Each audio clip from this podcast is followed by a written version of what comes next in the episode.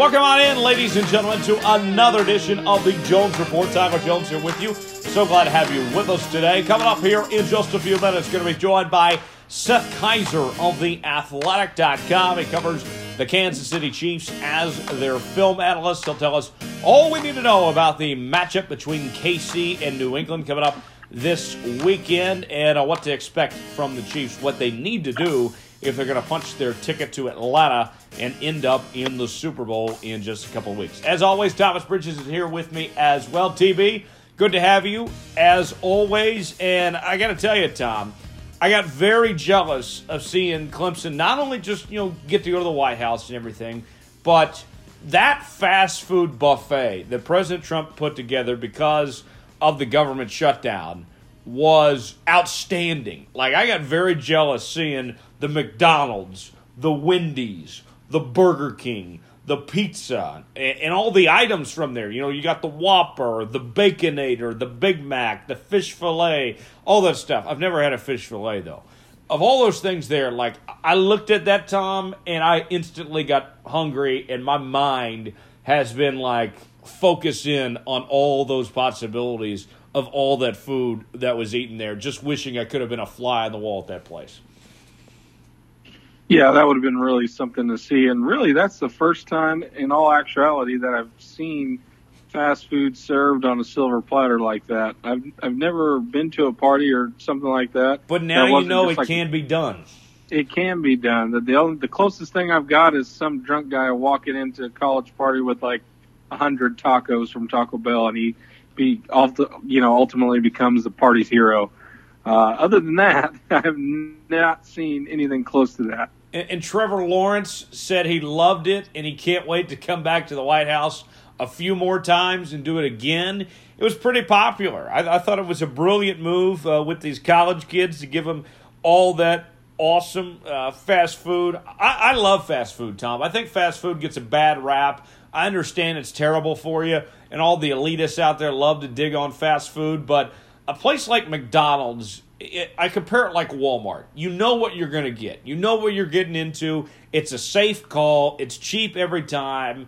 You can't go wrong with it. If you go in knowing the expectation, then you're guaranteed to be satisfied. Fast food, it's not the prettiest thing in the world, but it gets the job done and still can be entertaining.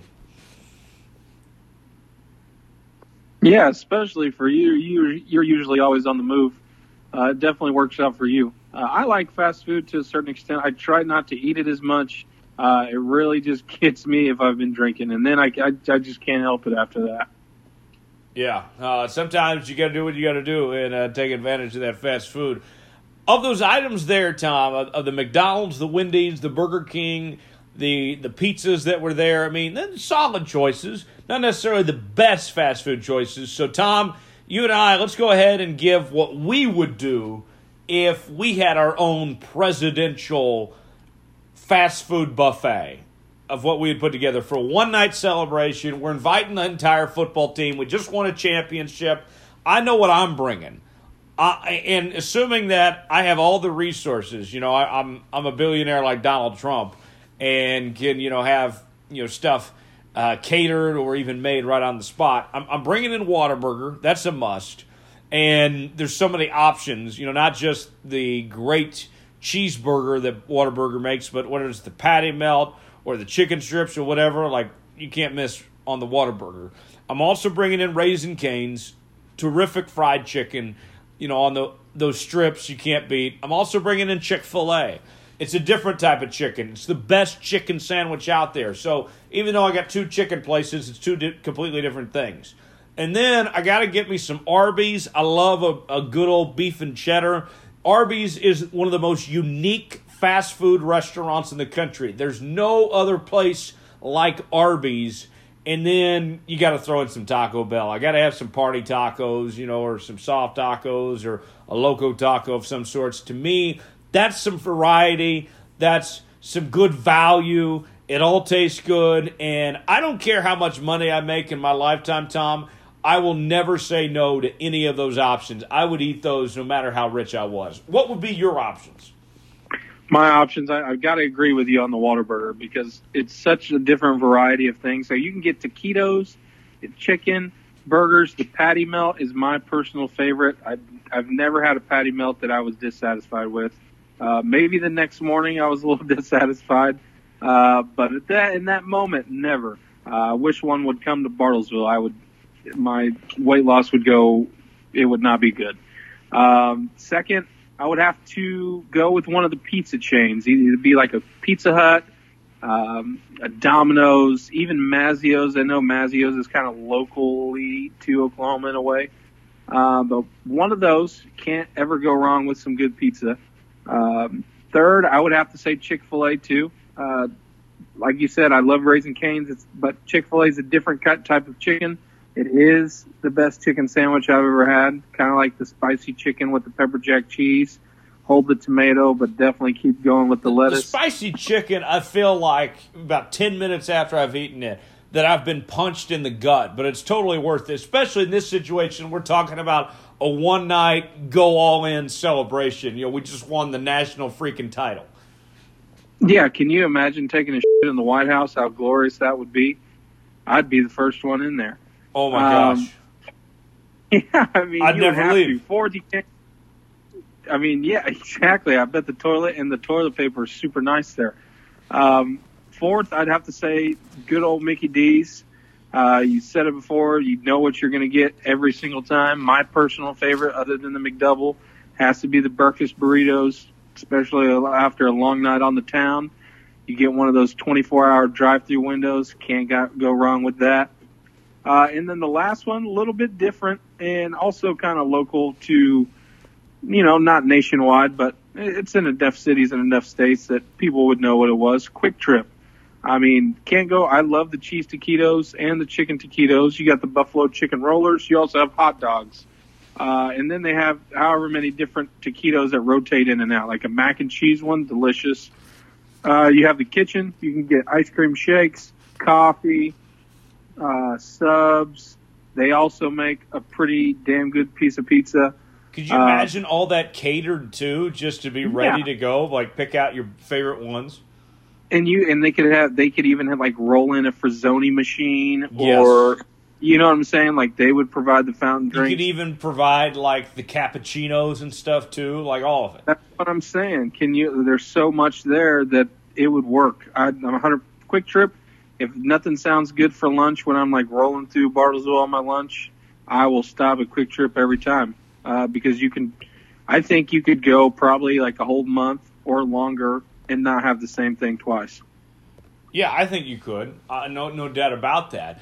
One of the things that Quick Trip does, Tom, you know, they sponsor the Folds of Honor Quick Trip 500, and Quick Trip caters the media meal at Atlanta Motor Speedway every single day there with all your favorite Quick Trip items. And we're going to go one of these days. I'll make the trip to Atlanta. I just got approved for my NASCAR hard card where I can go to any race. Maybe Atlanta now probably should be added to the list of places I should go. When is that race? The Atlanta race is it's in like March or April, I believe. Oh, okay. Well, maybe next year. Maybe so. It's a little maybe soon. So. Yeah, oh, and then what do you know? Quick Trip, you know, pulls their sponsorship, you know, by then next year, you know. I mean, yeah, they probably would. Maybe they'll move it to Kansas. Right? The Folds of Honor Quick Trip 500 at the Taquito 500. The Taquito 500 sponsored by Quick Trip. Yeah, that'd be great. Or it'll be some ridiculous like the Big Q. The Big Q. They'll come up with. You know, something like the what's the slushy they got? The Sony 500. I like the sound of that.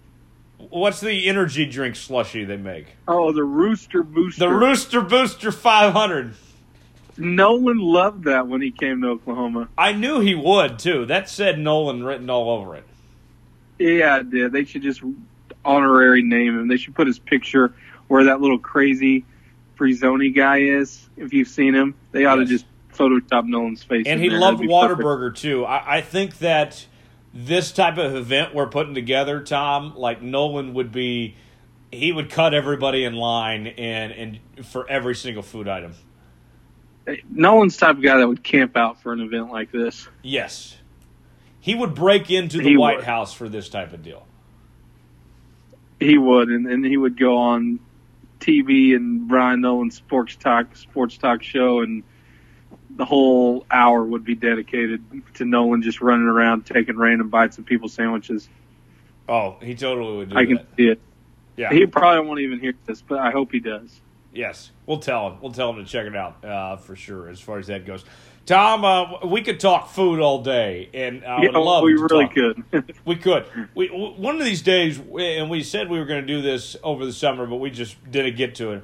One of these days, we're going to do a whole show on food, because that's probably our second favorite thing behind sports is food. I love food and talking about food. I'm a foodie, but we have to move on because there's kind of an important football game coming up this weekend, two important football games. On Sunday, the AFC Championship, the Kansas City Chiefs will host the New England Patriots, the first ever AFC title game at Arrowhead Stadium, and the Chiefs will look to bring the Lamar Hunt Trophy back to Kansas City, bring it back home to its rightful home, as they will be taking on a tough challenge with the New England Patriots. There was a lot of talk going into this past weekend, Tom, hey, if the Chiefs win, would you rather face the Chargers or the Patriots? And I think it got answered pretty quickly by how much the Chargers struggled that, yeah, you probably wish you'd play the Chargers, but the Patriots took care of business. They looked like their former selves, that, they haven't gone away yet. People have been calling for the end of the dynasty in New England for, it seems like a decade now. And yet they're still rolling and finding ways to win in some of these big games. And here they are once again in the AFC title game, one win away from a Super Bowl. And, the matchup-wise, Tom, whether it's the quarterback position, the offense, all around, the home field advantage and everything, KC just matches up better than New England on paper at almost everything. But what they don't have is that quarterback that's won 5 Super Bowls, that's done this time and time again, the head coach in Bill Belichick that's done this time and time again, that's found that advantage. And not to mention, Bill Belichick has had his way with Andy Reid, and Andy Reid has struggled in the postseason in the past, in particular conference championship games. He's been notorious for losing in these conference championship games. So I'll say this, if this were just a regular season game, and we were just picking of, hey, who's the better team right now? Who's more talented, more likely to win? KC, I think everyone would feel pretty safe going with Kansas City. But this is the playoffs. This is a different animal. This is a whole different stage. There's another factor. The temperature is going to be around 0 by the time kickoff rolls around, and going to be the coldest AFC championship game ever. This is a whole different animal that KC has not experienced. Meanwhile, New England, they've been there and done that, and that plays a factor, Tom. Yeah, it really does. And for obviously a lot of the Chief fans, they're used to cold weather, but it's not a constant. It's more of December, January type deal. But, in New England, that starts in probably mid-October. KC came out, handled business last week, and what was a game that even if I had a free ticket, I would not want to be outside in.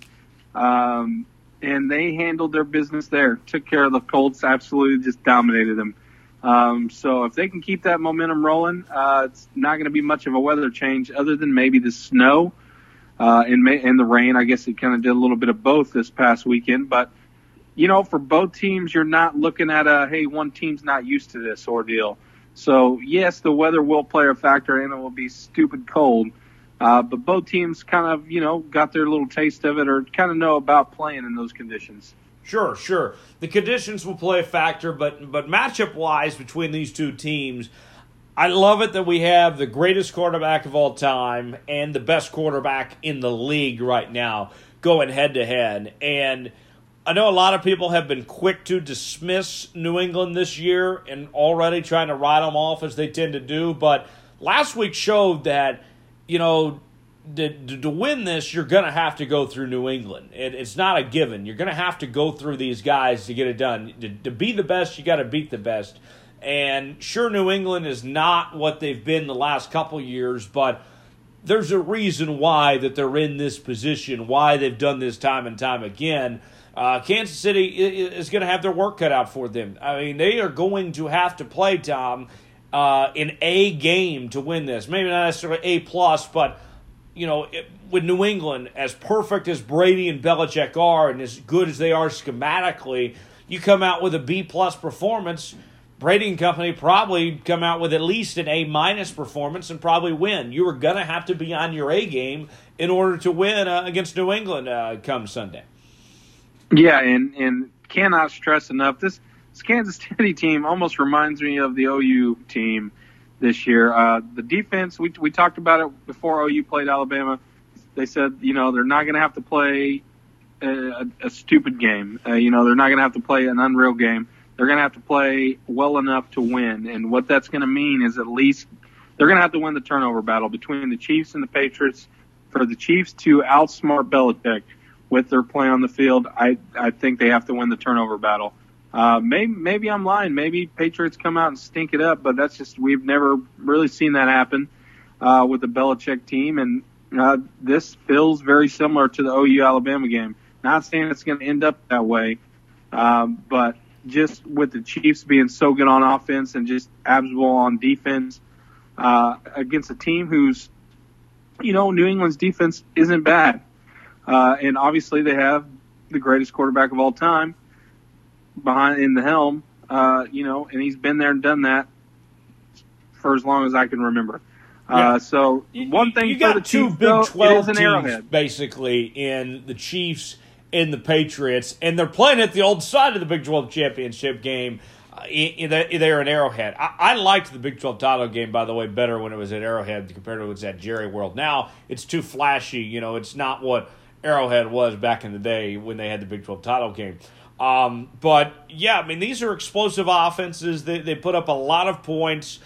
It's going to be a shootout between these two teams. And I know that it's going to be cold and everything, but, you know, that might slow down these offenses a little bit, but not a whole lot. They both proved last week that, you know, hey, you know, they're going to throw the football, but they have a running ability too. I think that's the other thing with this Chiefs team.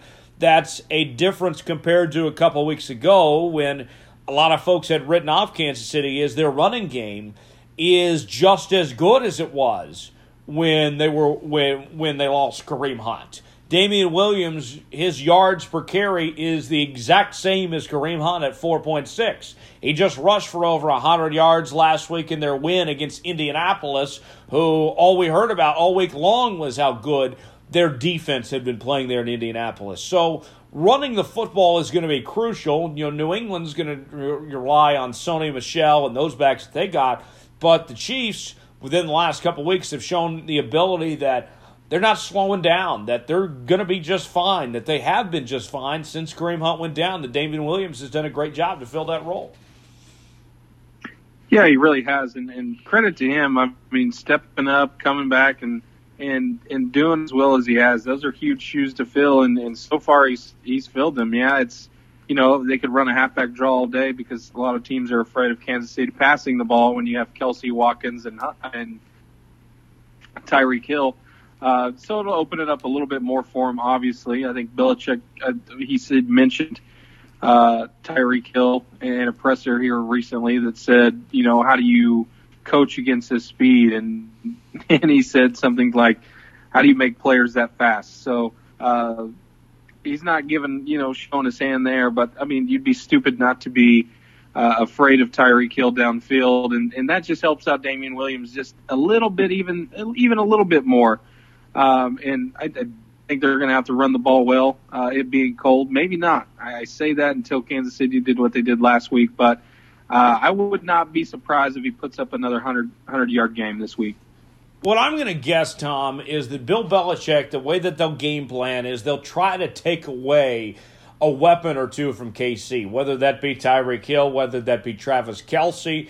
If the Chiefs are going to win this game, someone else is going to have to step up, whether it's Sammy Watkins, having another good game, whether it's one of the other receivers, somebody else is going to have to step up, because you can pretty much guarantee that Bill Belichick is going to do that. That's going to be his focus, is try to take away somebody and make the Chiefs beat them with someone else.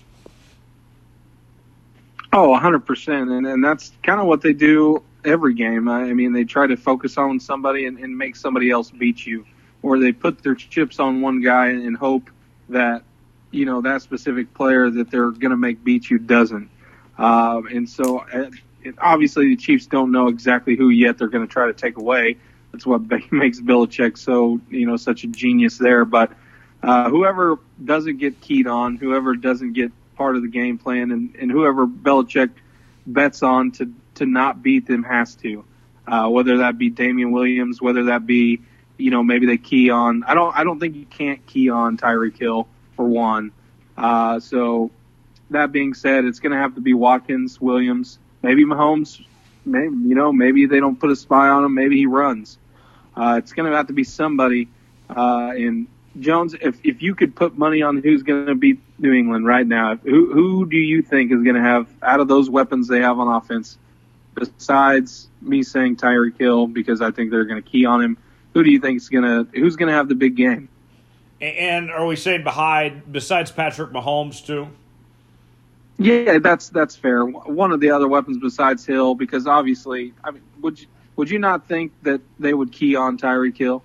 I think that there are, you could try to key on Tyreek Hill, but he's just too fast. I would say that's what I'm saying. I mean, I would say that Sammy Watkins would be the guy to watch out for here, because Sammy Watkins really surprised some people playing as well as he did last week, coming off injury. I think that if Sammy Watkins has another big day, if he can get 3 or 4 catches, gets 50+ yards. If he does that, Chiefs are in good shape. I'm not saying that he has to go off for a 100-yard performance and 2 or 3 touchdowns. If he just gets 3 or 4 catches, 50 yards, then that would tell me that they have found a hole. They have found an opening to get him the football, and that they're probably getting the ball to their other key weapons too. I think Sammy Watkins is probably the key to a Chiefs victory, is how much he gets involved.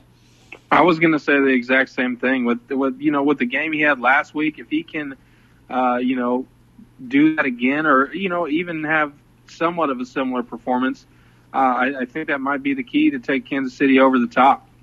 The Chiefs defense last week played arguably their best game of the season, only giving up 1 touchdown, and it came late in that game to Andrew Luck, who has had such a great season this year. We've been dogging on this Chiefs defense all season long, Tom, and rightfully so. The statistics would say so.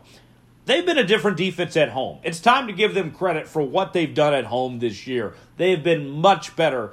And now you take on Tom Brady and company.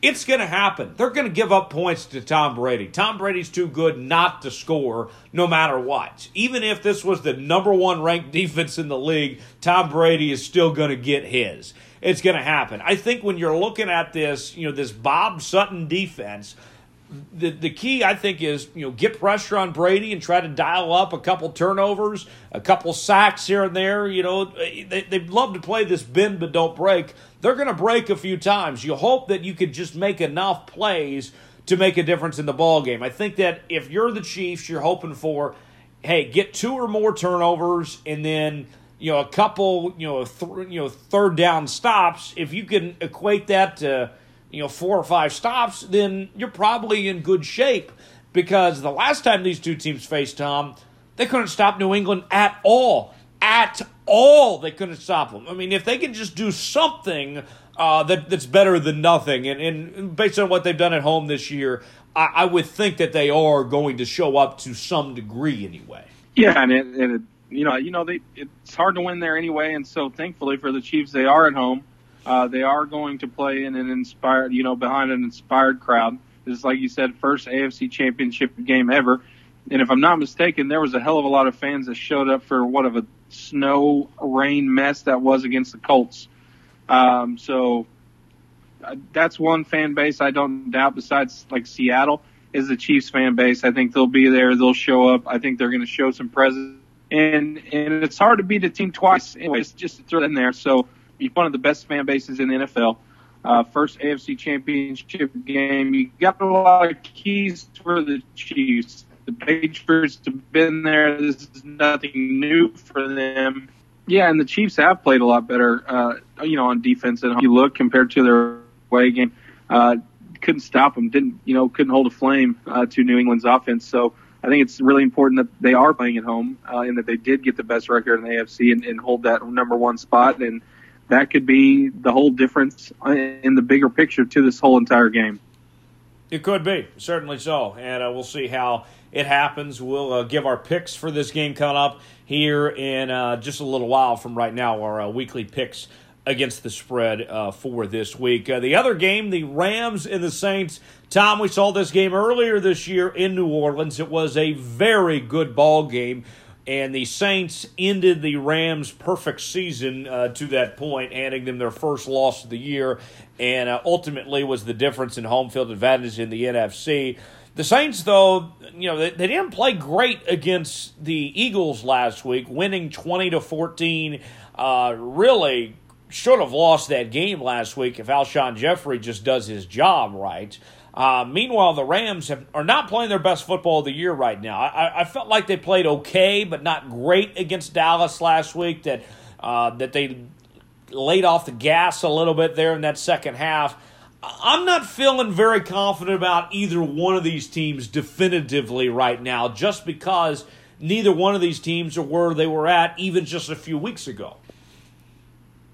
And I'm biased here, obviously, but I have to disagree on the Rams playing not so good ball of late. I mean, with the addition of C.J. Anderson, the Rams rushed for like 270 yards on the Cowboys, who are supposed to have a pretty good run defense.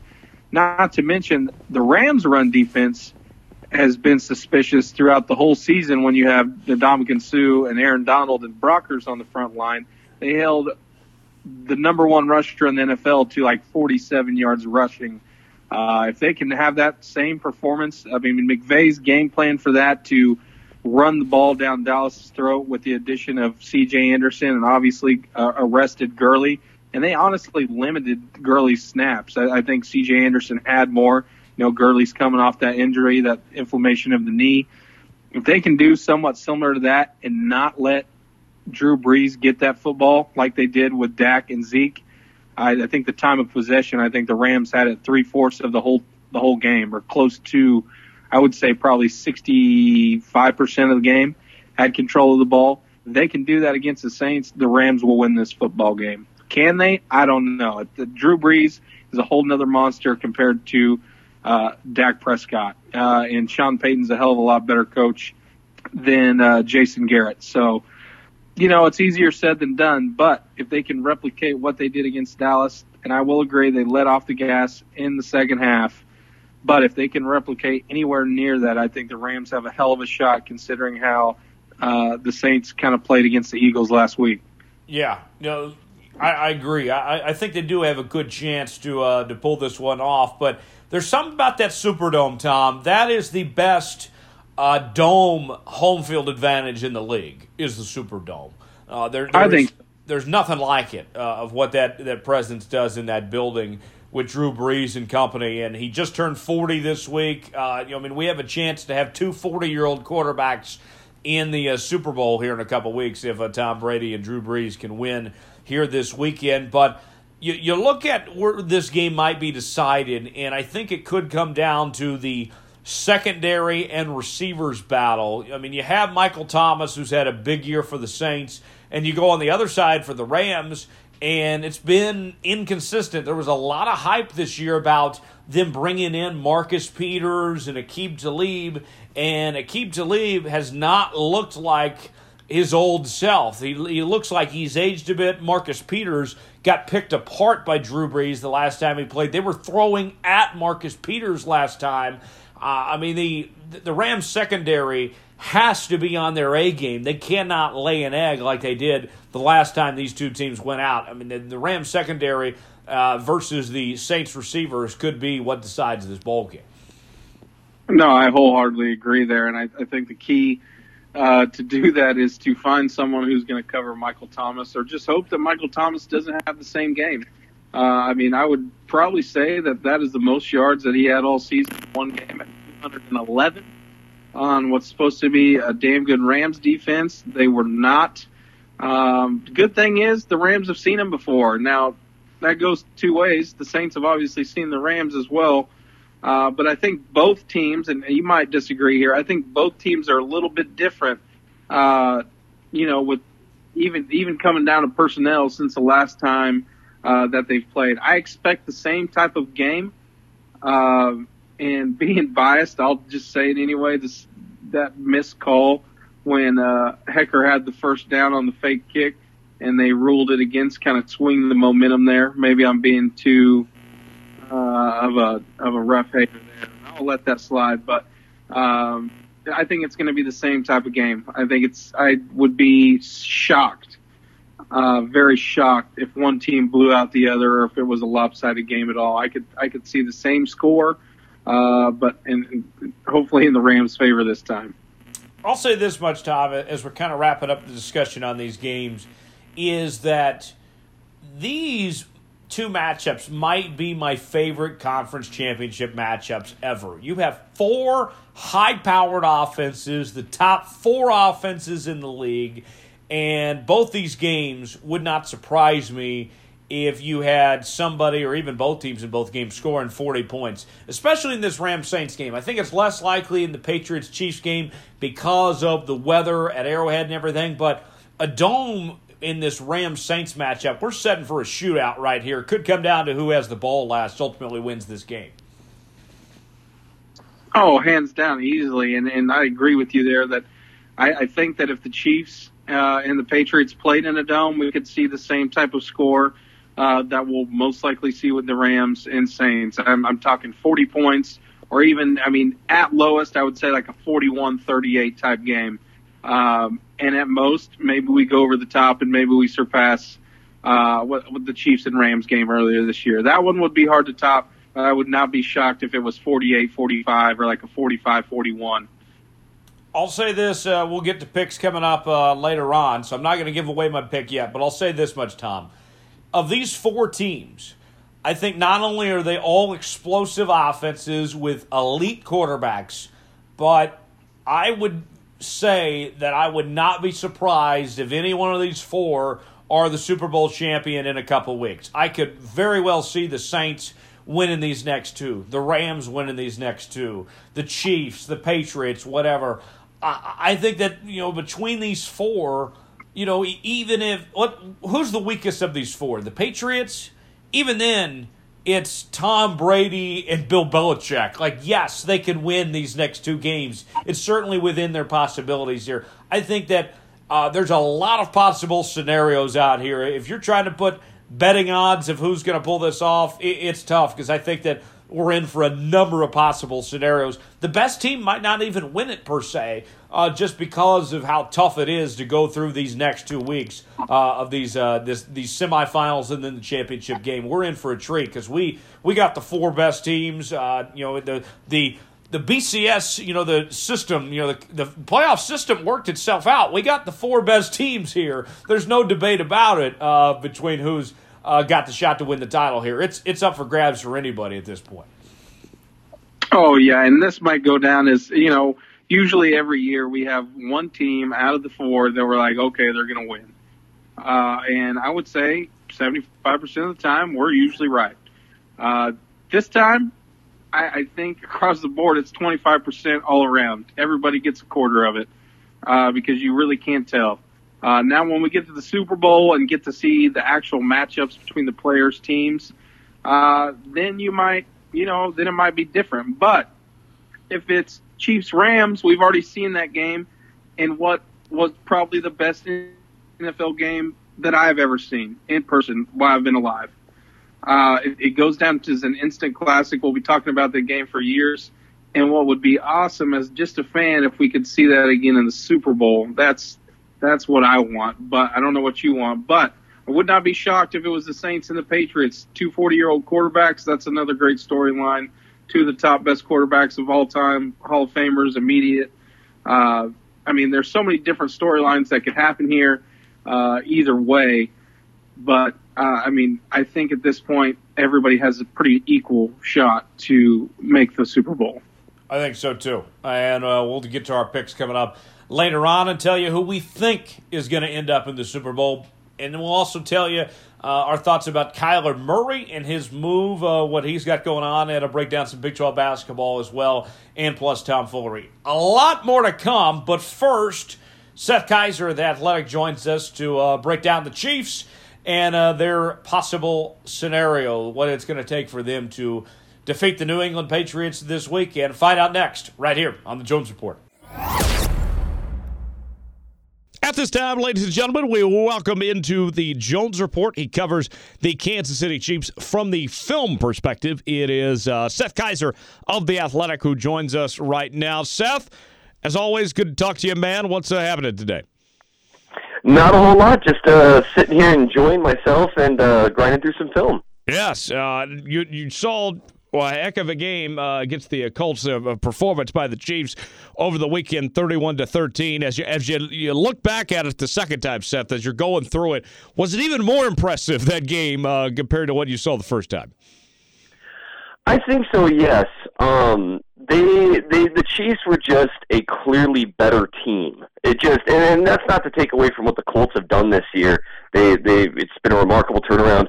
But the fact that they were a year ahead of schedule, in part due to coaching, became really clear very early in that game when that coaching advantage didn't exist, because both Andy Reid and Bob Sutton won the coaching matchup, and it became really clear that the Chiefs were just a faster, more talented, stronger up front team.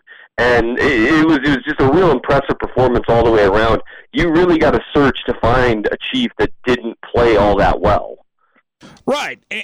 No doubt about that, for sure. And it starts with that defense, what they were able to do, only giving up one offensive touchdown in this bowl game. The other touchdown, of course, came off of the block punt play early on in that game. But this defense, when you factor in the opponent going up against Andrew Luck, who was second in touchdowns, only behind Patrick Mahomes, you could argue, Seth, this was their best performance of the year with the opponent in mind and everything. It was a great showing from this defense, and something that we've been waiting for pretty much all season long for this team. It absolutely is, and I think you're quite correct that it was the best performance of the season. I don't even know if it's particularly close. I mean, they had a pretty dominant performance against, say, Jacksonville, but that's against Blake Bortles. There's just a whole different feel to that type of game. The talk going into the game was that the Chiefs weren't going to be able to slow down the Colts. That was just a given for everyone. And I fell into that trap a little bit myself. And the only question was, well, is the Chiefs going to score on this supposedly pretty tough Indy defense that was completely overwhelmed early in the game? And it was just interesting. Like you said, we've been waiting for it all year. And there was more discipline in the secondary. They won the battle up front against a very good offensive line. It was just an overall really strong performance. One thing that should be noted, and keep in mind, the defense started off well. They forced a 3-and-out right out of the gate, which is great, although they were aided by a drop on that first drive. The game situation definitely did help the defense. Belichick has already talked about it this week, and everyone that analyzes the Chiefs has noted it makes a big difference when the Chiefs start hot, because their defense is elite at one thing, getting after the quarterback. And if you can force teams to start playing catch-up like they did with the Colts, it makes a huge difference for them. Right. In a game like we're going to see on Sunday against New England cannot afford to fall behind in this game, because when these teams matched up the first time, it came down to who had the ball last. New England did, and they ultimately won this game. If Chiefs get off to that fast start, it's going to be very difficult, because New England does not have the horsepower to stop Kansas City offensively. That first start is good. That hot start is going to be crucial if the Chiefs can get that. It absolutely will. And, the interesting thing, when you look back at the first matchup, the Patriots did a lot of stuff that gave Mahomes problems in the first half. He threw two picks. They did a lot of creative blitzes, a lot of showing 6, 7, or even 8 guys at the line of scrimmage, and then dropping some back into coverage while rushing others. And it gave Mahomes a lot of problems. I expect to see a very similar game plan. They did against the Chargers. They did a lot of cover zero without even a safety over the top, and just having a ton of guys at the line of scrimmage, and then backing some off and blitzing some while playing press man across the board. That's probably the game plan that's given Mahomes the most trouble this year. The Broncos have done it with some success. The Pats did it with some success. The Ravens did it with some success. Those are the toughest games that he's had, and that's the toughest looks that he's faced. And the Patriots are going to need to slow them down and prevent a fast start because, like you alluded to, they're not built to come back from 14 down. Maybe when they still had Josh Gordon, maybe. And Gordon, if you'll recall, played a pretty crucial role in that first matchup. And so they can't afford to get into a shootout with the Chiefs, in my opinion. They're going to need the defense to play as well as it did against the Chargers.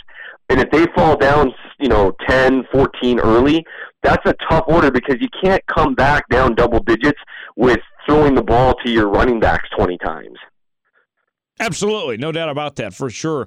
When we look at this game going into this weekend, Seth, the big question that I think everybody's wondering is what we saw last week here to stay. Can they do that 2 weeks in a row? They've played so well at home this year. I get that defensively they've been a whole different team, but can you do it back-to-back weeks? That's tough to do it against Andrew Luck, let alone doing it again against Tom Brady. Well, and that's the problem. They just got done performing their best job they've done all year against a good offense. Now they're playing an even better offense and an even better quarterback, an even better coach team. Whether they can be that dominant 2 weeks in a row, I doubt. There's a lot of talent on the defensive side of the ball, in my opinion. And I've been back and forth on that all year. But it just they seem to, when they've got things going, they seem to be able to get some stuff done. Again, so much of it's going to depend on the game situation. If the Patriots are able to utilize both the run and the pass, and they're able to be a diverse offense like they normally are, I think that it's going to be tough for the Chiefs to avoid letting them get points and yards. But if the Chiefs' offense is able to get some stuff going and force the Patriots to be a little more one-dimensional, then you're in a good situation because that pass-rushing group of the Chiefs is just a terror. And it's worth noting that the Patriots, the first time the Chiefs played, Justin Houston wasn't in there. And there's a huge difference between having Breland Speaks as one of your three main pass rushers and having Justin Houston. Oh, absolutely there is. And Breland Speaks had a few good moments at times, but he's not Justin Houston in that regard, at least not yet anyway. So definitely right. As far as that goes. Seth Keysor, The Athletic, joining us here on the Jones Report right now. Seth, let's talk about that offense now. Patrick Mahomes played very well against Indy last week, but yet he still didn't have to do too much per se, as Damian Williams did a great job running the football. Great to have that option in Damian Williams there, that there hasn't been a drop-off, if any at all, between him and Kareem Hunt. That Damian Williams has been great in that role, so much so he got a 2-year contract extension out of it. And he's a guy that I'm reviewing this week, and the guy that I looked at and wrote about in my weekly film review article at The Athletic. He is an interesting player because even though he is not as good a runner as Kareem Hunt, and very few people are, that's not a knock on Williams, Hunt is supremely talented. Williams is arguably a slightly better fit for what the Chiefs do because he's so much faster and because he can do so much more as a receiver. They send him out wide multiple times in the game. Now, to be fair, he didn't get a lot of targets when they motioned him out wide to the boundary. But what happens with a lot of, especially when you're facing like cover two schemes and stuff, when you send your running back to the boundary and then run a spread, you inevitably end up with some really good matchups on the inside, and the Chiefs have taken advantage of that. With Williams, you can do a lot there. There's actually a couple snaps where he was on the boundary, and a linebacker followed him out there, and he's way too fast. And so it wouldn't surprise me to see a deep shot or two come his way from that formation. He also is just so fast to hit the hole. He's able to chew up 5 yards before they can get to him. And as the year goes along, it seems like he's gaining confidence in terms of shaking tackles and getting himself into open space. One thing he does need to work on, he doesn't always get north-south. You know, you see some of those runs that maybe should be like a stuff or a 1 yard loss turns into like a 5 yard loss because he tries to get a little too creative. He tries to harness his inner Tyreek Hill. Right, right. He does that at times, and but other times he's been terrific with that 120-plus yard game that he had last week. So we'll see if he can keep that up again this week. Seth Keysor, The Athletic, joining us here on the Jones Report right now. Seth, one of the things that New England does so well, it seems, is that they take away an option or two from their opponent. That Bill Belichick does a great job defensively. In the past, they've taken away Travis Kelce at times, that they've been able to successfully do that in some of these other games. If they take away somebody, let's say it's, Hunt, or if they take away, Kelce or Hill or somebody, who is going to need to step up that we're not talking about to fill a void if they do take away one of the big targets? Who's going to be the guy that needs to have a good game on Sunday if that's the case? I think, given what the Pats have done against the Chiefs traditionally, they are one of the few teams that is willing to bracket and double Kelce all game. They press him at the line. Their intention has always been to take him out of the game. I don't necessarily expect that to change. I think that Tyreek Hill is going to need to have a big game. He was really quiet in the first half earlier in the year, and then he kind of exploded in the second half, and not just on the one big touchdown at the end, but multiple catches. I think Hill he needs to step up and be the guy. Now, if they try to take away Hill, obviously that changes a few things. Belichick he's the one coach in the league that will genuinely commit to taking away one guy. But for me, Hill is the biggest answer, because even though he's kind of one of the stars, I think the Patriots try to take away Kelce again, which means Hill needs to be able to recognize and take advantage of the matchups he gets, because they might still try to put a safety over the top on Hill, and so he needs to recognize where the openings are. Watkins is another obvious choice, because now we're getting down the line. You can't game plan to take away three receivers. You just can't. No one can, not even Belichick, unless they let him have, 16 defenders on the field. And so Hill and Watkins, they play a huge role, especially if the Patriots commit to this cover zero. That's where the receivers need to get separation. They need to get it quickly. They need to find the open zones, because if they do that, with them being aggressive at the line of scrimmage, there's going to be opportunity for yards after the catch. Sure, absolutely. Seth Keysor joining us here on the Jones Report right now. Seth, that quarterback position, Patrick Mahomes, what does he need to do to be successful here against New England? He's played well all season long. What's it going to take for him to get this done for KC? Because if he plays like he did last week, that might be good enough. But for certain, he's got to play better than he did last week. Not that he played bad by any means, but they're going to need more out of him than probably what they saw last week.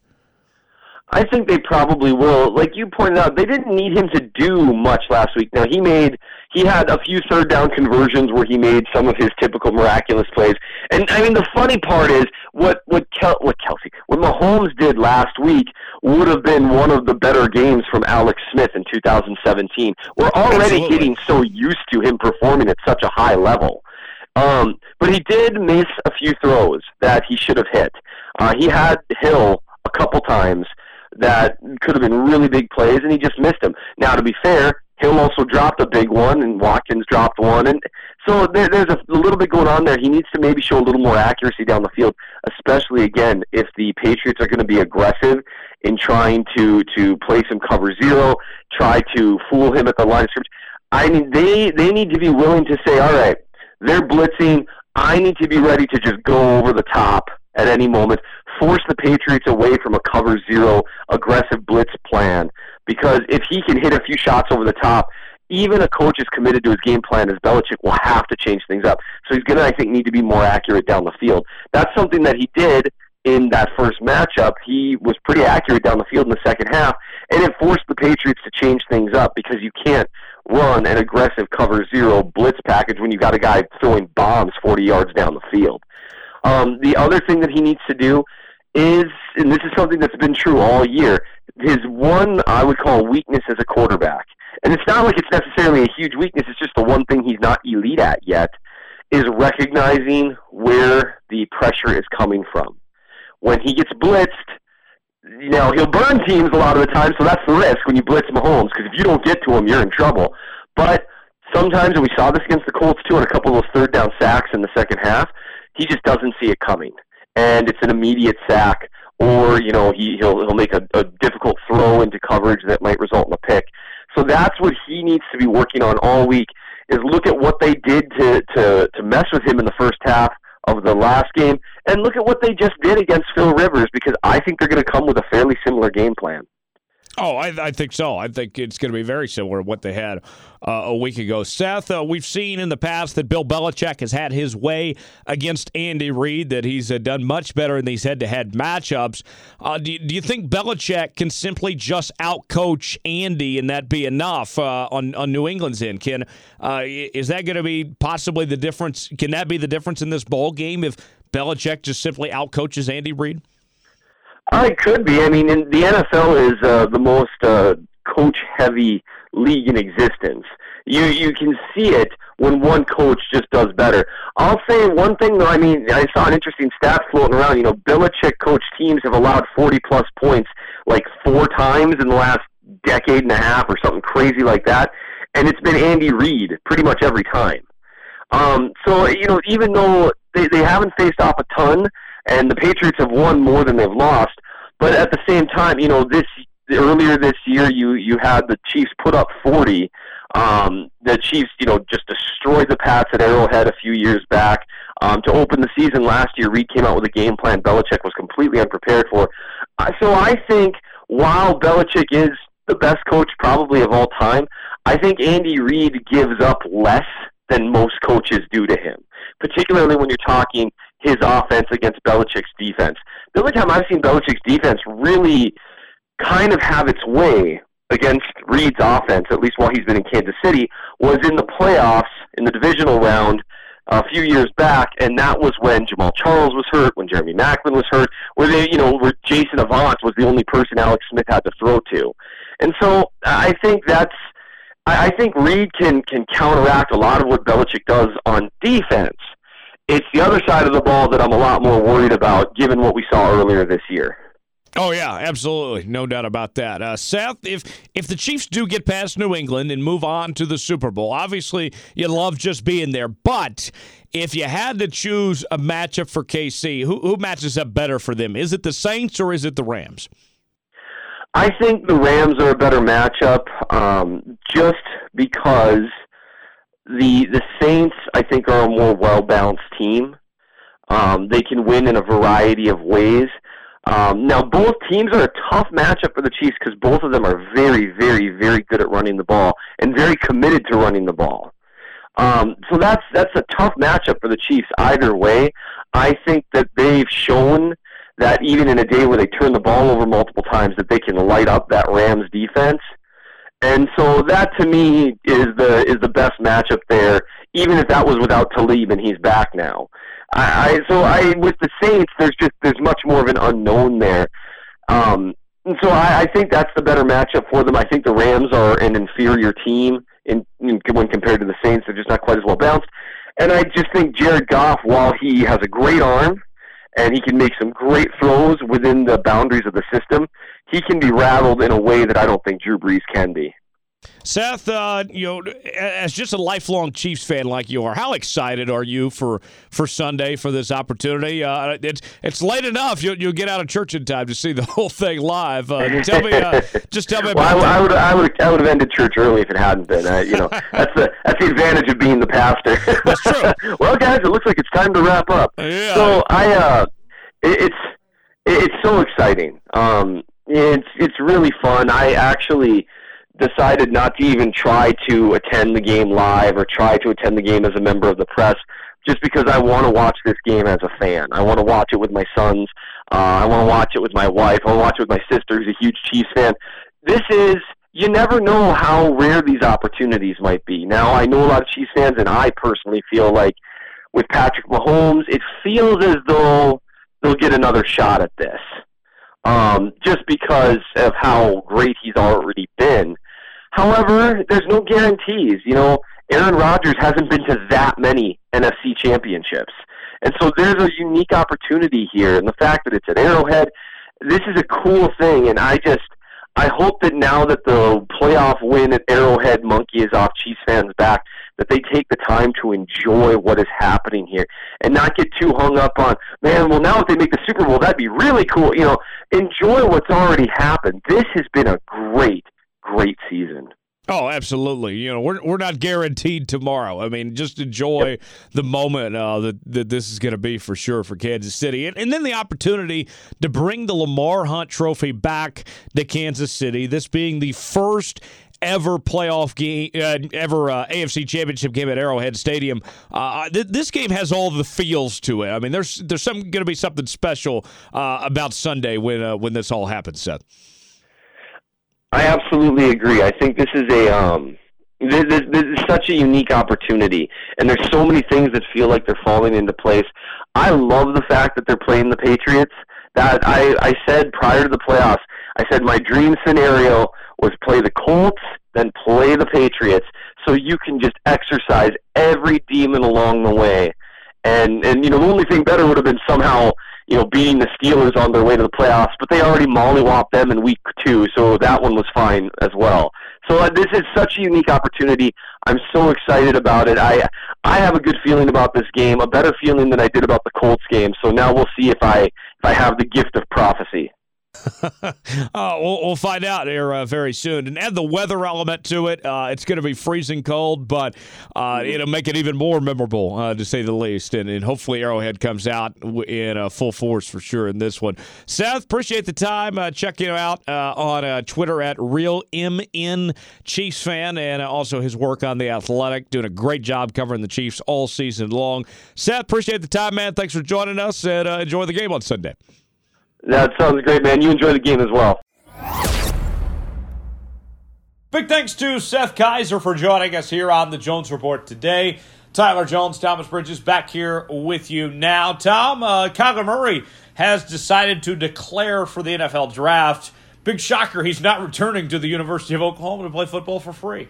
Instead, he will have the option to go to the MLB, where he's already been selected by the Oakland A's with the number 7 pick, or actually number 9 pick of last year's draft, which paid him a signing bonus of $4.66 million, which he's already accepted, and he could possibly earn more. There's some ways that they're trying to work out with the MLB that he could get Major League money almost immediately if he were to do so, that Rob Manfred and company, the whole entire league is trying to persuade him to go to the MLB side. But Kyler is going to the NFL draft, and now, Tom, if Kyler Murray is picked in the first round, it is going to be hard, I think, for him to say no to the NFL, because I think that's what he clearly wants to do here, because this seemed like, you know, before the season, everything was set in place that, you know, hey, he's going to play baseball after a year, you know, that seemed like a done deal.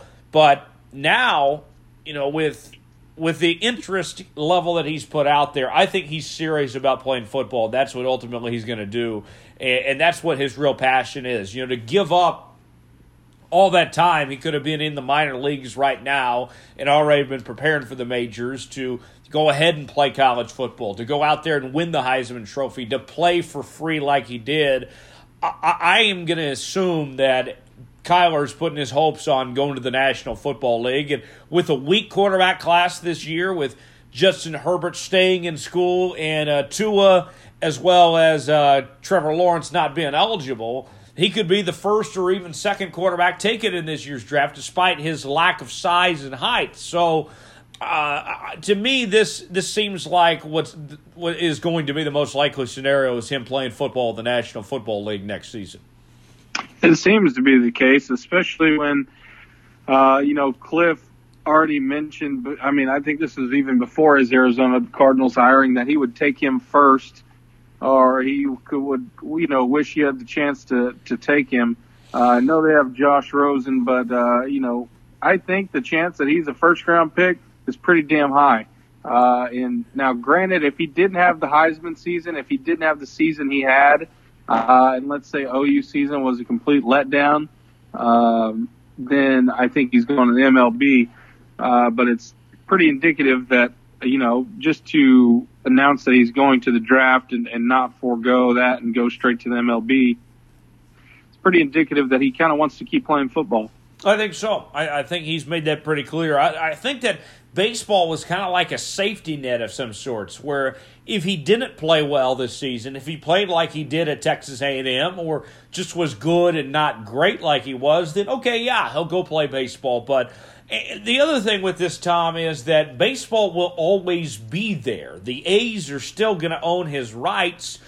You look at this, I get it that, you know, one play your career could be over with, but quarterbacks have more protection than they've ever had before. He's got a big chance to earn more money than he even would in Major League Baseball, and I think he enjoys the sport of football more than he does baseball here. I can't blame the guy one bit. If it doesn't work out, then baseball will always be there. I mean, you look at, you know, freaking Tim Tebow hadn't played baseball in close to a decade, and he's going to be on his way to the majors probably this year at 31 years old. So baseball will always be there if this doesn't work out for Kyler Murray. This seems to be a good move for him. I think so, too. Now, and then, Jones, I'm not sure of the rules on this or how this works.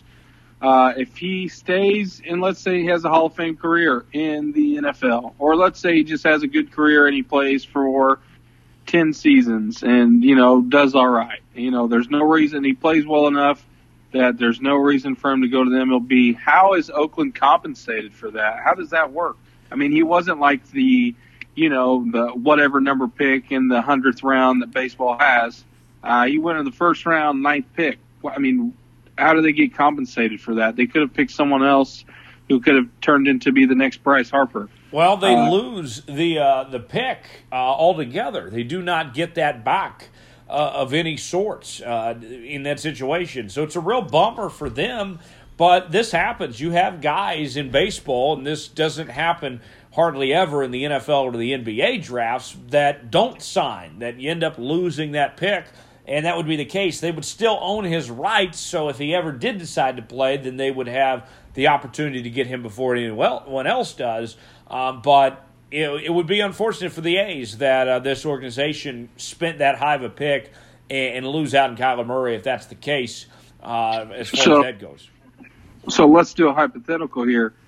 The Oakland A's could have changed the history of college football in a slight way here. I'm guessing if they barred him from playing college football and they said, if we draft you and have this $4.8 million or whatever it was set aside for you, I mean, I think they had the option. They could have told him, no, you can't play college football at that point. Is that correct? Or they could have had some influence, but the A's said, yeah, go ahead and play. I think he wouldn't have signed if he wasn't going to be allowed to play college football. I think that's what Kyler Murray was looking at in his situation, that he was only going to sign with the team if they were going to let him play college football. And so, I mean, it's a tough situation for the A's to be dealing with, that they're probably going to lose out on their star player if that's the case. But you know, I mean, if you're an A's fan, you're a little pissed. Oh, yeah. If you're an A's fan and Kyler Murray never suits up for you, you're probably going to hate him. No matter what, you're probably going to be an enemy of Kyler Murray for his entire football career and not want him to succeed. Yeah, and then he goes to the Raiders. Right. He goes to the Raiders, and then the Raiders move to Las Vegas, too. And then win a Super Bowl his rookie year. Oh, wouldn't that be hilarious, you know, if it worked out that way? He could never step foot in Oakland. Right? Yeah.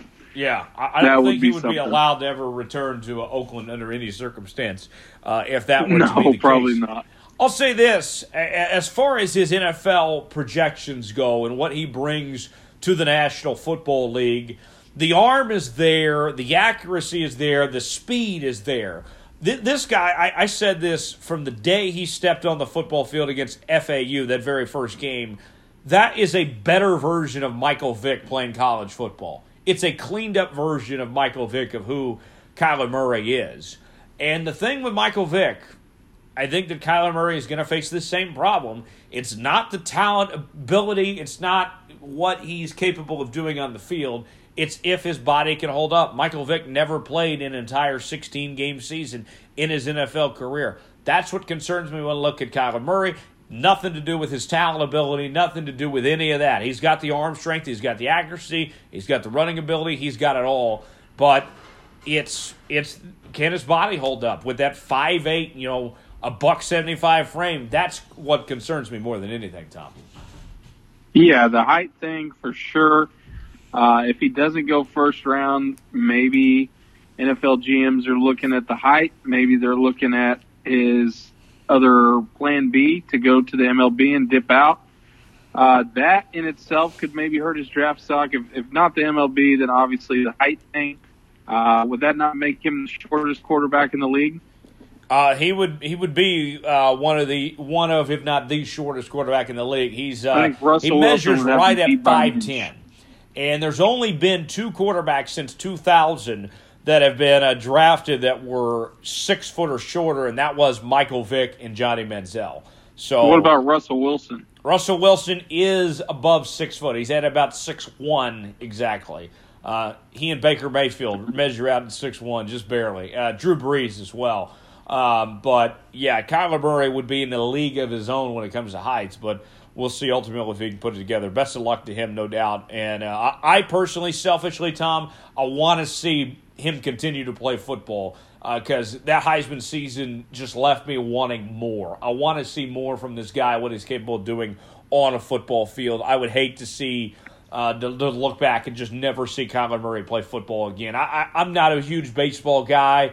You know, I mean, what's he going to do that's any different than what we've seen in the baseball field? What he does on the football field is special. There's something unique what he brings to a football field. I want to see him continue in doing that selfishly. Yeah, a little bit. I feel the same way, even though I'm not an OU fan. I want to see what comes out of the story. I'm more interested in the storyline. I think if he was to go to the MLB and just end up being a bust for whatever reason, then I think we could see like a 30 for 30 get on this guy. What if? Maybe even both ways. Maybe what if? Maybe we get a 30-30 either way. Maybe if he goes to the NFL and doesn't do well or has, you know, an injury that limits his baseball ability, maybe we get a 30 for 30 out of this guy. You don't see these players that often. No. Kyler Murray is this generation's Bo Jackson or Deion Sanders. That's who he is. You know, and Brandon Whedon played for the Yankees, but he wasn't a superstar. Then came back and had, you know, incredible year at OSU. Then tried out the NFL and didn't do jack shit. So, you know, there are those players out there, but not a ninth pick and then a Heisman winner. Right. It doesn't happen. No, it doesn't. I think Whedon went in the third round to the Yankees. Yeah, and then he was picked in the first round by the Browns, and his career was kind of over before it started when he fell underneath the American flag in the national anthem. So, yeah, but best of luck to Kyler Murray. I think he's going to be successful in whatever he does. But we'll see. Hopefully it's on that football field is where he ends up. Big 12 hoops. Tom, I feel like we haven't talked much, if any at all, Big 12 hoops this season, just because we've been so football heavy with so much football stuff going on, and we're already, you know, about 2 or 3 weeks into Big 12 play to this point, and obviously KU's the team to beat as they are every single year, but it feels like this team is vulnerable. They're not blowing teams out. They lost Udoka Azubuike for the entire season.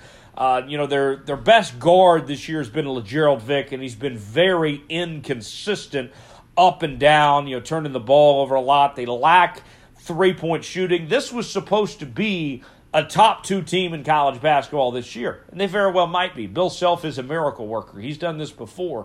But as of right now, when you look at what Texas Tech is doing, when you see these other teams around the league, Iowa State, TCU, K-State, among others, the Big 12's always tough. You know, Texas gave KU all they could handle the other night here.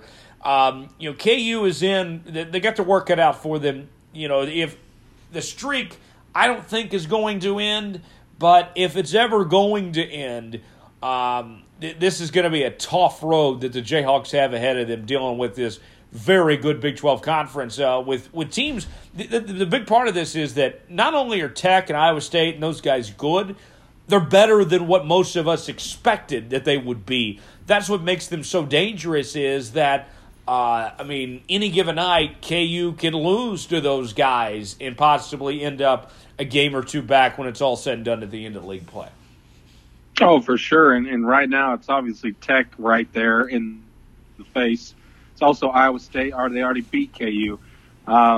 So, granted, that was at Iowa State. But same way, if they don't lose, they do not lose as a Bookie, then maybe different tune here. But with him being gone for the season, like you said, if there was any year that they lose the streak, this was probably the best shot at it. No doubt. And Texas Tech, what a job so far that they've done this year. I think it's KU 7 and Tech is 8 right now. Is that correct? Yeah, and it depends on what poll you look at. The other polls got Tech ahead of KU. Yeah, there you go. And, that being said, it can all change. I feel like last year we talked about Big 12 hoops so much every single week, and it seemed like every week we had a different opinion or there was a new wrench in the formula. So maybe we see that a little bit more this year just because of, how many good teams there are in the Big 12. There's still a lot left to play, but we're coming up on, a big February. So if this is going to be the year, I can see it happening. I can too. I would pick KU to win the league, but I think Tech's got a good shot at doing it, and it all goes back to their coach, Chris Beard. Nobody plays like Texas Tech does. That Bobby Knight brand of basketball that Chris Beard runs there at Texas Tech, nobody in the country does. They play such a unique style. They can play tough man-to-man defense like no one else has ever seen and still not get in foul trouble, which is just amazing.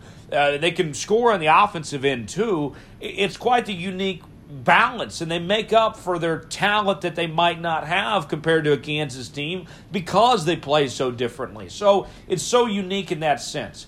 I don't know if this is the year that KU loses the streak. Like I said, I would take KU to win it, but whenever that streak comes to an end, could be this year, could be next year, may even be the year after that, whenever it is, I think that as long as Chris Beard is at Texas Tech, Chris Beard and Texas Tech are going to be the team that ends KU's streak.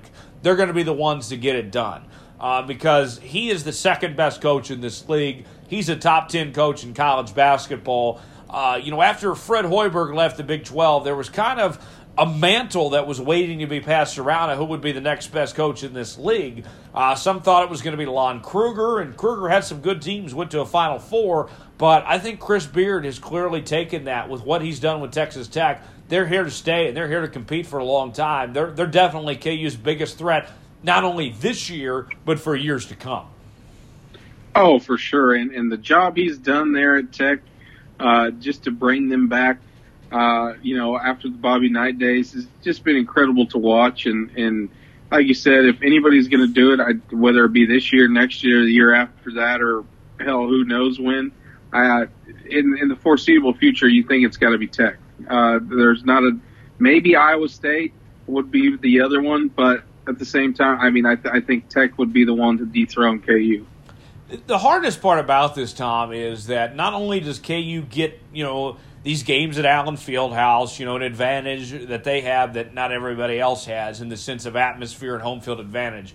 But in the sense of that, if you're going to take down KU and end this run, it's not going to be by tying them for the league. Part of that 15-year stretch of KU winning these Big 12 titles has included some shared conference titles. To end KU's streak, you got to win this thing outright. I could very well see KU maybe splits the Big 12 with Texas Tech. Maybe K-State gets in there. I don't know. You could have a split title, and the streak continues for KU. In order to get this over with, to end KU's run, somebody's not only got to beat them, but beat the rest of the league and beat it outright. That's crazy for anyone to try to accomplish, let alone just share a title with KU. Oh, definitely. And the way K-State's been playing here recently, it seems, they've been playing good basketball. And they got Dean Wade back now. That's a huge part of their equation. Exactly. And so even to share it now, could I see them sharing it this year? Yes. But just to win an outright over KU or just, to take the whole damn thing, it's no easy task. But, again, if someone's going to do it, I think it's got to be Beard and Tech. And it might be this year. With Azubuike gone, the door is open. When we look at Big 12 teams to possibly make the big dance, Tom, I'm thinking about this, already looking ahead. I think you got KU, Texas Tech, Iowa State, or shoe-ins. Those are three teams there. K-State as well, NTCU, that's 5. Oklahoma at 6. There's 6 teams. Texas is on the borderline, and then I'm not feeling good at all about Baylor, West Virginia, or Oklahoma State's chances. I think that you got 6 teams that are for sure in or pretty close locks, and then maybe Texas. They can't be inconsistent like they are. I think Texas is your borderline team there at the bottom. The other 6 I feel pretty good about, but Texas is the one that's going to be on the verge. I think at best the Big 12 is looking at 7 teams when it comes to this year's NCAA tournament. I could see that, yeah, and Baylor and Oklahoma State. I mean, that's just not happening there. Like you said, the shoe-ins, you got Tech, KU, Iowa State, TCU, sure, I pretty much agree with you there. If I had to put it, I'm going to go with the median. I would say as little as 5 and as many as 7. I think 7, that's needs some good basketball play, but I could see it. Well, and one more factor in this too, Tom, with the bottom of the league being down a little bit with, that Baylor, West Virginia, and Oklahoma State group, if there's one positive about that bottom there, it does mean more wins for those other 7. Last year, you had, other than Iowa State, 9, quality NCAA tournament teams last year in the Big 12. You had 9 teams that were capable, and maybe Iowa State Iowa State would have won a mid-major league last year. You throw them in the Horizon League, whatever, they're going to win the NCAA, they're going to win their conference still, even though they had a losing record in the Big 12. But you had at least 9 Big 12 NCAA tournament quality teams. This year, you have only 7 that are quality NCAA tournament teams. With that being said, those wins should be easier to come by when you're facing those other 3 opponents. The guys up top should be able to add to their resume and get more of just those W's that weren't there a year ago. If there's one benefit to the league maybe being down a little bit in the bottom of the league, it is that there is more wins to come by for the rich to get richer, per se. Yeah, I agree with that, because last year it was just, couldn't tell who was going to win night in and night out. And it was you were fighting for every game just to get a win. Yeah, it was a grind. It was a grindhouse last year, and so, yeah, I definitely agree. This year, the wins will be easier to come by. Now you can't take any game lightly, I would still say, in the Big 12, especially if you're playing a road game, because it can be anybody's night still, I feel like, in the Big 12. But at the same time, it's a lot less harder than it was last year. One more note on this. As far as championship contenders go, I think the only teams that are capable of going to the Final Four right now, and the key word is right now, because nobody thought K-State was capable of even going to the Elite Eight until they actually showed up in the Elite Eight last year. Right now, I think, KU and Texas Tech are the only teams capable of doing so. But this year in college basketball as a whole has proven to have a lot more parity than we thought. Everybody was high on Duke, and they lost one to Gonzaga on a neutral site early in the year, and they lost to Syracuse at home this week. Even as talented as Duke is, they've lost 2 games that they shouldn't have to inferior opponents, teams that they were better than. So this year is already shaping up to be a year of opportunity for maybe a team that wouldn't quite have that talent level on most years, that even a team like Duke is not as good as what we thought.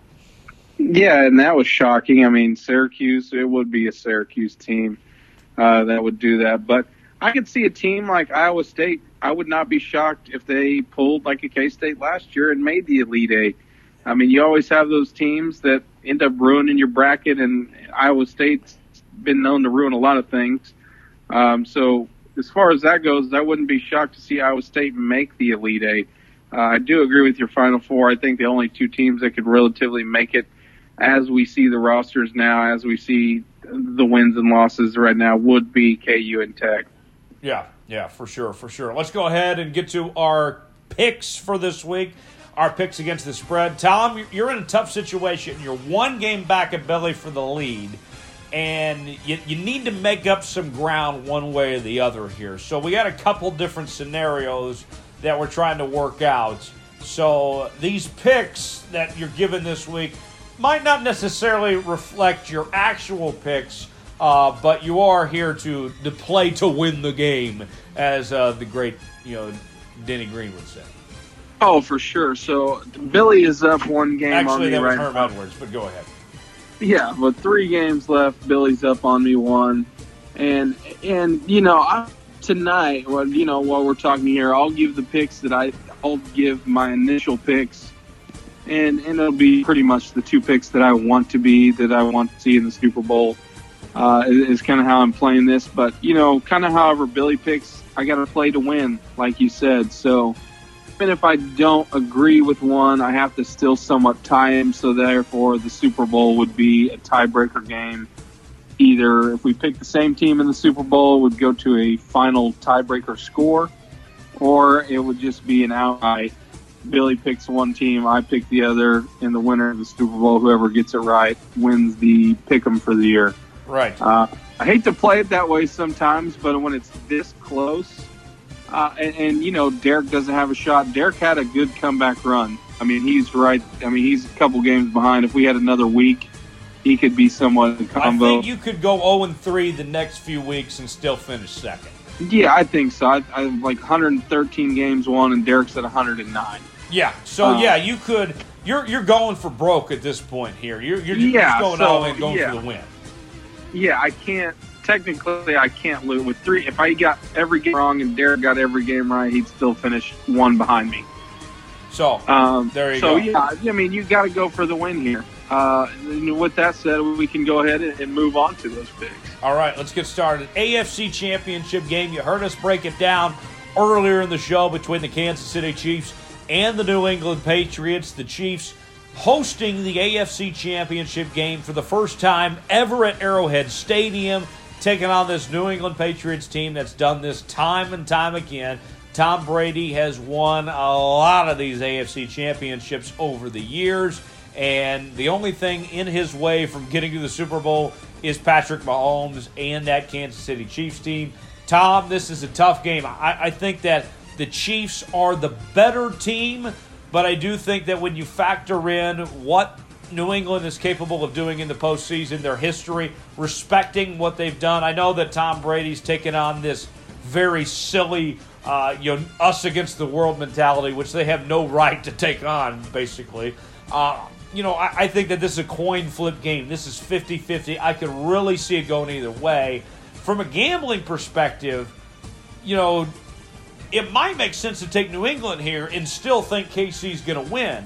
But at 3 points, I'm still going to take KC at home to get those 3 points. I like them to win and to cover, but not by much. I think this is somewhere between 4 and 7. I do not feel confident about this pick straight up. I don't feel confident about this pick against the spread either, but I'll go ahead and take KC as a 3-point favorite in this one. First time since 2006, Tom, that the Patriots are not favored in a playoff game.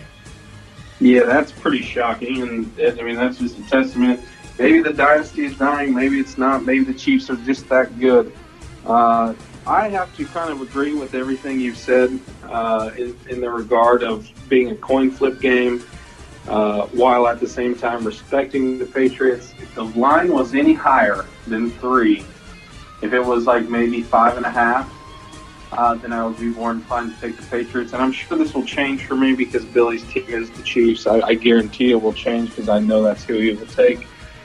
For the sake of integrity and for the sake of who I think is really going to win, maybe, you know, straight up, I will take the Chiefs.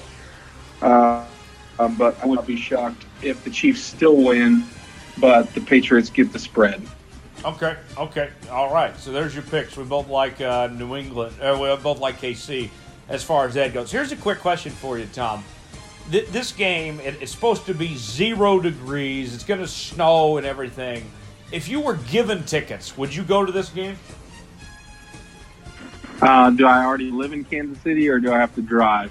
Yeah, if you already live here. Yeah. Oh, if I already lived in Kansas City and I didn't have anything to do on Sunday, yeah, I probably would.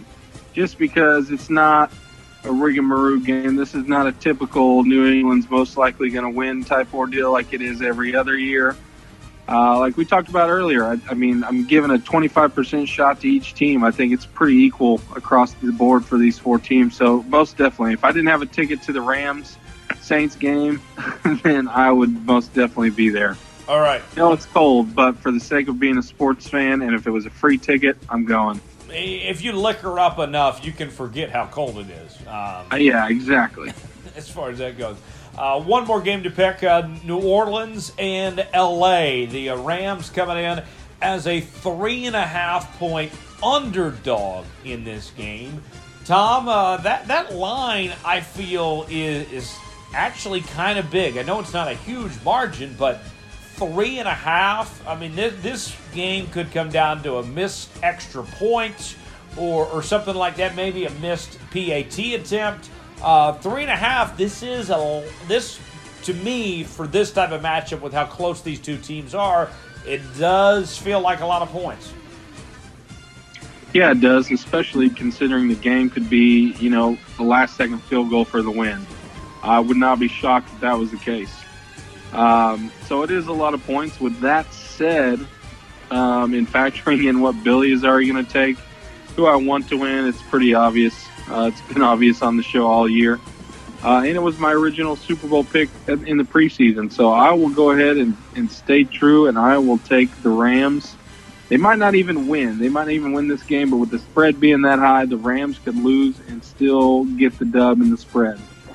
You know, I've been back and forth on this game. The Rams were, you know, my Super Bowl pick at the beginning of the season. I've been very high on this squad.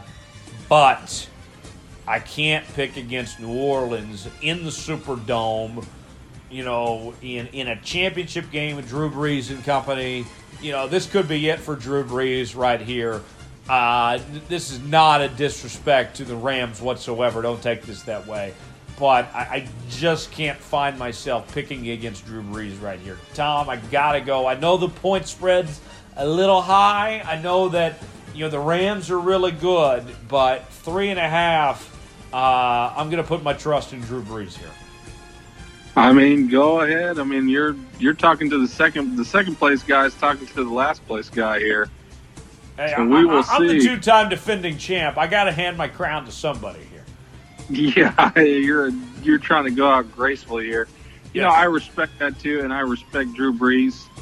And obviously, I'm biased towards the Rams. So I'll stick true to that, but I would not be surprised if New Orleans win this game. Would also not be shocked if the Rams come out and win. And like I said, 25% across the board. I'll stick to that. The line's a little high for me. If we were actually betting money, I would probably still take the Rams because I think the game's going to be that close. All right, those are our picks for this week, and we'll see what we come up with when it all comes to Super Bowl Sunday. Tom, should we pick the Pro Bowl too? I guess it's not the draft anymore, is it? No, it's AFC, NFC. I'll take NFC. Okay, well, maybe we'll do that next week. Throw that in there. Who knows?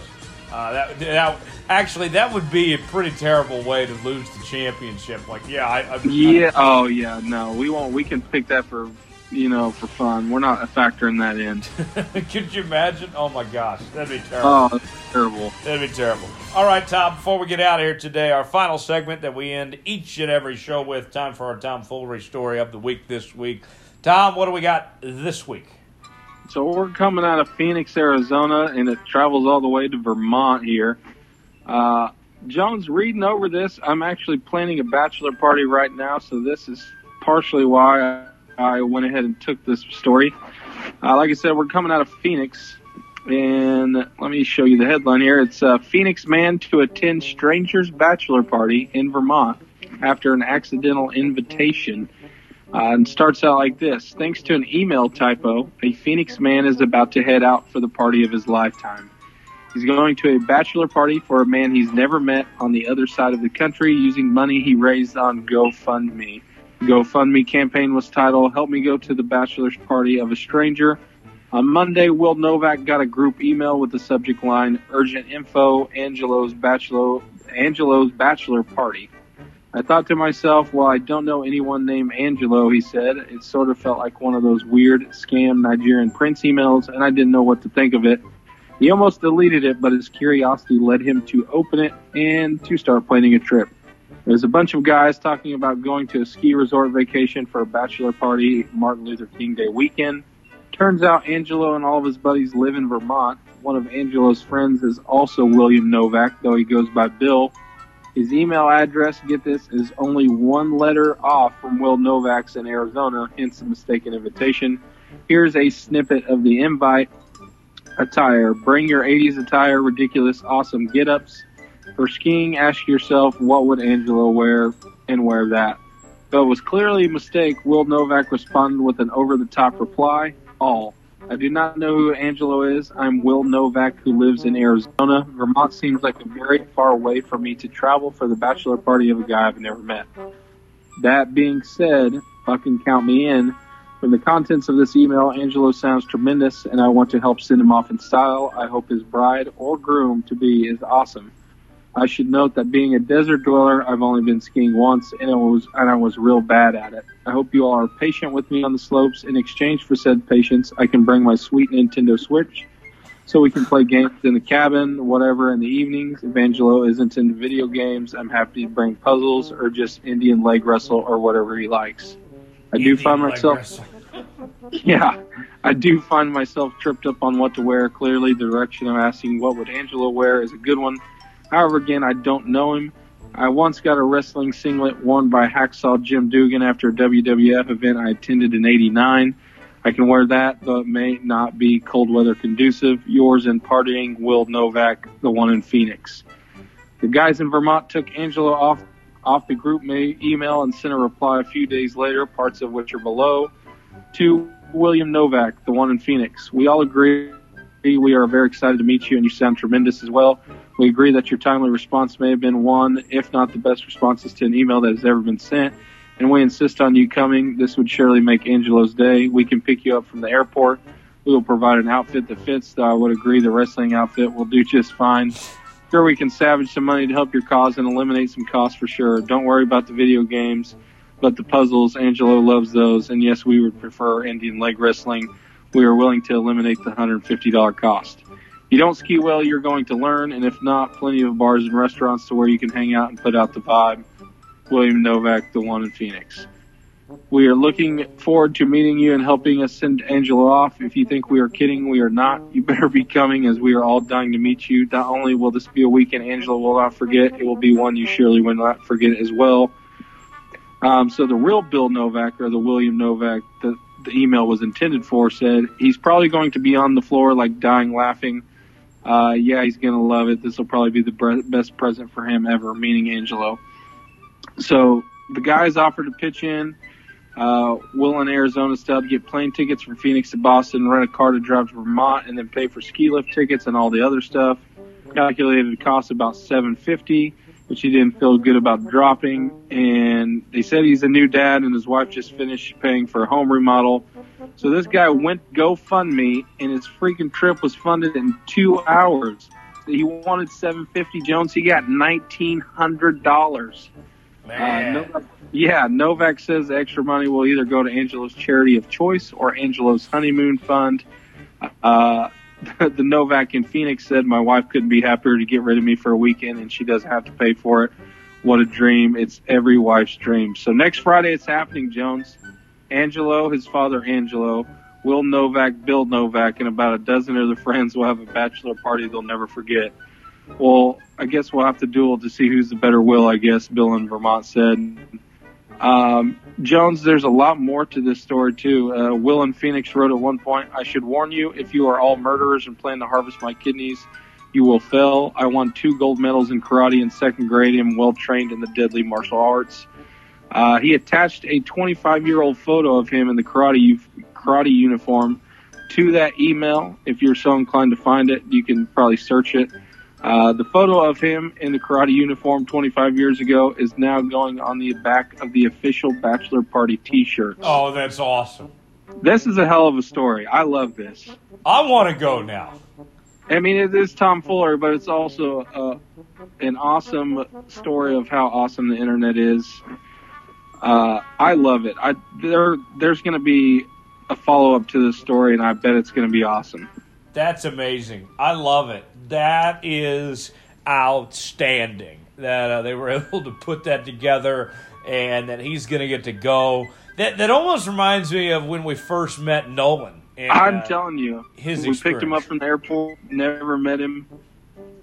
Yeah, that is awesome. And all by just an email mistake. And I'll say the leg wrestling is a little odd. And they don't want to play the video games with the puzzles and all that. Like, I think this guy is down for the weekend of his life. I mean, there is a possibility they could be killers, but he does sound like that he's pretty he knows what's up and what's going on, you know, how to handle that situation. But this is a win-win. This is pretty cool. And the power of GoFundMe, too, Tom. GoFundMe is one of the best things that's happened within this decade of what, you know, the internet has been able to put together, because like cool stuff like this never happened before GoFundMe. Like, that is another awesome GoFundMe story to come within the last few years. Oh, it's absolutely amazing, and GoFundMe does a lot of good for a lot of good people too, and it does a lot of crazy things for people like Will Novak from Phoenix. I actually just followed him on Twitter. His name is Will Novak 13. He's tweeting about it up to 3 hours ago. I'm going to tweet at him, and I'm going to see if we can't get a follow up when he gets back from this trip. Yeah, and tell him that he looks like an all around good guy, suit and tie. Tell him that he was our tomfoolery story. Yeah, actually, you should when we tweet this out, you should put him in there too. Will Novak 13. And then we'll go from there and see if we can't get him on the show for a follow-up of how it all went. That would be awesome. That would be. Big congrats to him, and hopefully he has a good time and that everything works out. But that's a cool story, and they sound like they're in for a treat of what they're about to experience. Can you imagine, too, for this guy, Tom, that, you know, to go from Phoenix to Vermont, that's almost like going to a foreign country at that point, the differences in location. That, to me, is bizarre in itself. Yeah, no joke, in Vermont. I've always wanted to go up that north, but, you know, if GoFundMe funded my trip to a random stranger's bachelor party, I would for sure go.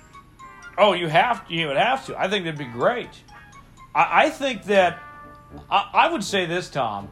That movie, The Wedding Crashers, probably made people feel a little more confident to do stuff like this than before. Oh, of course. And just with the internet and you being able to see different people, it's not like they wrote a letter that accidentally got sent to him. I mean, they can correspond back and forth almost immediately through email, messenger, text, phone call. I mean, it's just a wonderful thing that would have never happened 20 years ago. Yeah. That's too cool. Great story. Thanks for sharing that, Tom. And thank you, the listener, for joining us here on the Jones Report today. Big thanks to Seth Keysor for joining us. Make sure to check out all his great work with The Athletic. And we will see you all right back here next week. And make sure to subscribe to the show on iTunes, SoundCloud, Google Play, and Spotify. Leave us a 5-star review, or don't leave us one at all. And also, you can connect with us on social media, Facebook.com/Tyler Jones Live, Tyler Jones Media Group, Twitter @Tyler Jones Live, @Thomas_Bridges, and @TJ Media Group. You can find us there. For Thomas Bridges, I'm Tyler Jones saying so long. This has been another edition of the Jones Report. We'll see you again right back here next week.